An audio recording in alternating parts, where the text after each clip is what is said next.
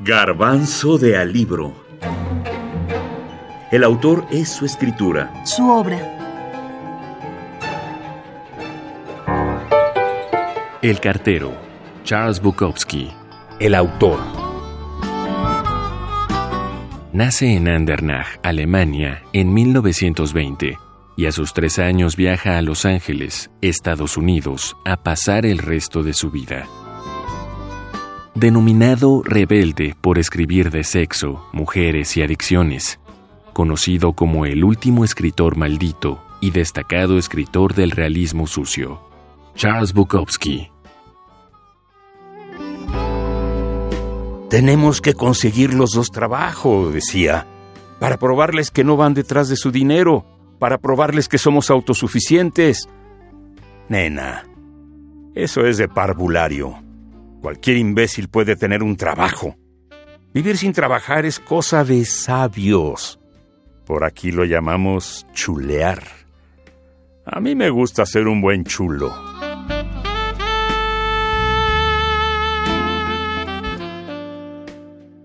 Su vida se ve marcada por la ausencia de un padre, humillaciones, alcoholismo, misoginia y fracaso, mismas experiencias que ocupa para plasmar en cada uno de sus textos. La primera oportunidad para ser escritor se le presenta apenas a sus 24 años, cuando publica dos relatos en medios locales. Decepcionado con el proceso, abandona la escritura por una década. Consigue trabajos ocasionales únicamente para satisfacer su alcoholismo quedándose en distintas pensiones de Los Ángeles, ciudad que odia y ama en proporciones iguales.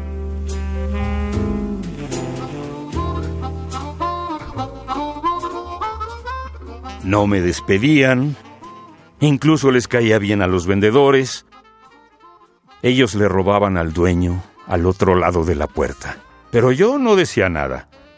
Era un juego de enanos, a mí no me interesaba. Yo no era un robaperas.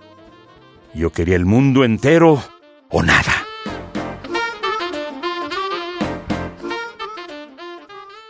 Bukowski decide abandonar todo y apostar por su literatura.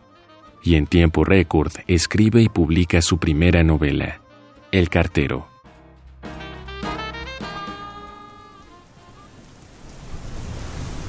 Comenzaron las lluvias la mayoría del dinero se iba en beber. Así que mis zapatos tenían agujeros en las suelas y mi gabardina estaba rota y gastada.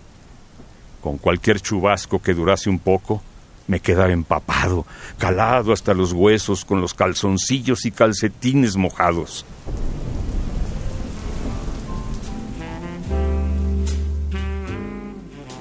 El cartero. Charles Bukowski. 1971. Bukowski es una especie de eh, fenómeno porque, pues, como decía, no acata muy bien las reglas del oficio del escritor norteamericano, pero fuera de la literatura es una superestrella, ¿no? O sea, cualquier, a cualquier eh, famoso que tú le preguntes, si le preguntas a Johnny Depp que te diga cuáles son sus cinco escritores favoritos, sin duda te va a decir que uno es Charles Bukowski, ¿no? Entonces Bukowski, además de, eh, ser muy reconocido por eh, la gente, eh, el ciudadano de a pie, también es muy reconocido por, por, por este, por cierta élite que encontró en Bukowski una, una actitud que no es muy común en la literatura, sino que corresponde más como, por ejemplo, al rock, ¿no? Aunque Bukowski era un fan de la música clásica, es que de, en, muchos sentidos Bukowski era un, erudito, ¿no? O sea, siempre estaba hablando, leyendo a Auden, este, conocía a fondo la obra de Hemingway, escuchaba a Mahler. Era un erudito, era un hombre de letras, a pesar de su fama de de, pasar de su fama de borracho. Carlos Velázquez, escritor,